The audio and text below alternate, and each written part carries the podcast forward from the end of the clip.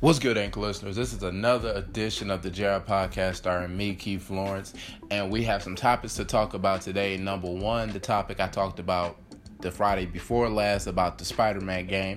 I finished it sometime early this week, and I'm and all of my predictions were true. Me and Cam were completely right. This game is it's fun it's I don't want to say phenomenal, but there's no other word like I can say without being corny. I could say it's amazing. I could say it's spectacular. I could say it's ultimate. Like it's so many like things to say about this game that it just doesn't make sense. This game is strictly nothing less than phenomenal. It is a clear game of the year game. It and it's like the only thing I have against it, which is not a lot.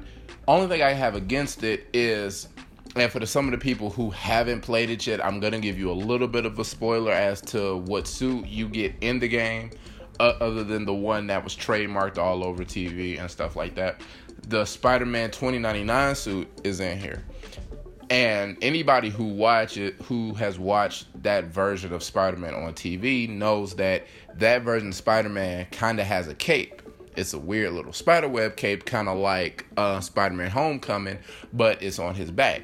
The only difference is, is that it's not in the game for some reason. I guess they're going with the Incredibles rule of no capes, but I mean, but other than that, and there be no, there's no um webbing under the arms of the Spider-Man Homecoming suit in the game, those are that's really my only I- issue with this. The fighting style like is amazing. You have multiple suits to, to pick from. Um, the storyline is engaging. You want to play like a little bit of it, and then the story just like throws like a curve at you, and, and, and then makes you want to play more to like see what the curve is gonna turn out to be. And the thing is this the game is immersive, sort of, because um, even though you have like main missions and side missions to do, and it makes you do all this extra stuff like find black cat statues all over the city, which there are too many of them bitches across the city. Makes you find a bunch of Peter's old like backpacks from back from like eight years ago, um, leading up to when the game comes out. As far as him growing into Spider Man, because you know Spider Man when he was like Spider Man in his way, like around the city, he would leave like extra regular clothes around the city and all this other stuff like that, spider drones and all this other shit.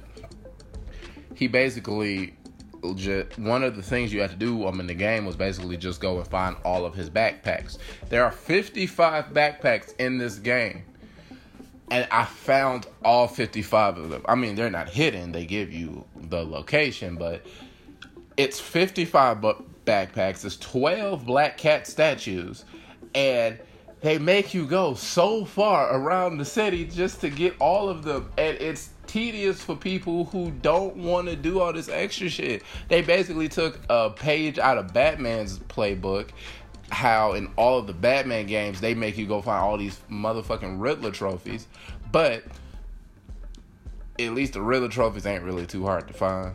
I mean, the correction, the Riddler trophies are excessively hard to find. I don't have that much patience, but I had this much patience to find 55 backpacks across New York and 12 statues.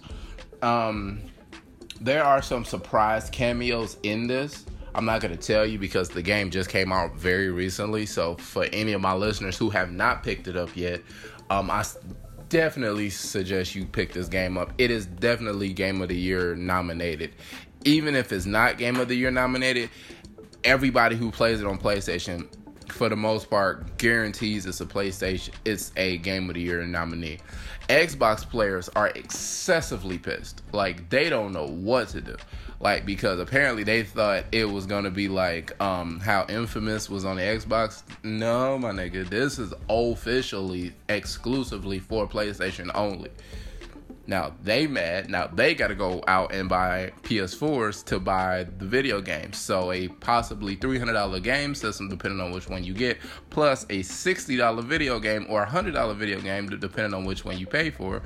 So you looking at, if I'm not mistaken, the deluxe edition of Spider-Man may not be 100, it, it may be 90, but regardless, we're gonna go with, with the latter option and say 100.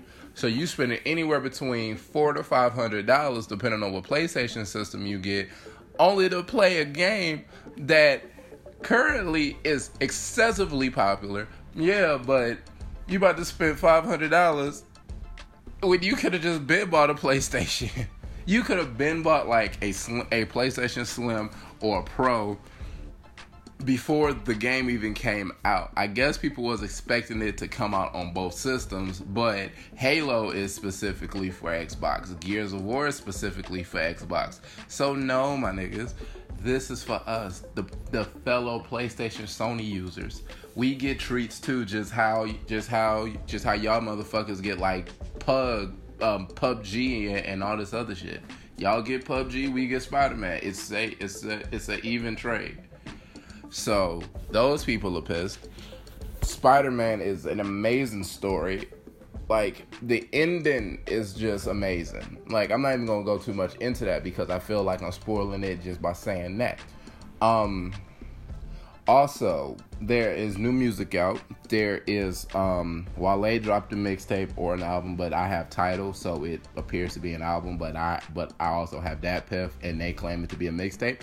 But whichever.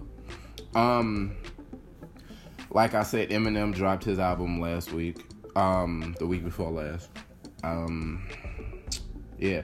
Oh, Black. He came back with the album. I have yet to listen to it. It just dropped at midnight, but I have yet to listen to it yet. I'm sure. I'm sure it's fire. Um, NBA YoungBoy. He dropped a album or a mixtape. I don't know. Um, it looks to be like an album. It's like, it's kind of like how the Weeknd dropped like Thursday, like House of Balloons and Echoes of Silence, all those mixtapes on DatPiff, and then he brought Trilogy, which is just all of those mixtapes put together into one big album. That's kind of like what NBA YoungBoy did with like for loyalty, for respect, for something else, and he turned it into like what's more important or whatever the album is called. Um, that's also out right now. I have Tidal, so I got it at midnight. Um, yeah, so I'm slightly a fan of NBA YoungBoy, so I'm like I'm looking forward to it because I've only listened to the mixtape he had with all Kevin Gate features, which I forgot which one it was. But um, I'm sure those tracks is on there. If not, I'm gonna be just a little disappointed. Um, T.I. and Meek Mill dropped their album, um, Jefe J E F E. Um, the song is fire, and the music video came out also, I believe, yesterday, but I saw it at midnight. Um, that that song is crazy. I suggest you guys listen to that. Um, Cardi B and, and Nicki Minaj they got into an argumentative tone, I guess. Cardi B ended up with a small lump like on her forehead going towards her eyebrow.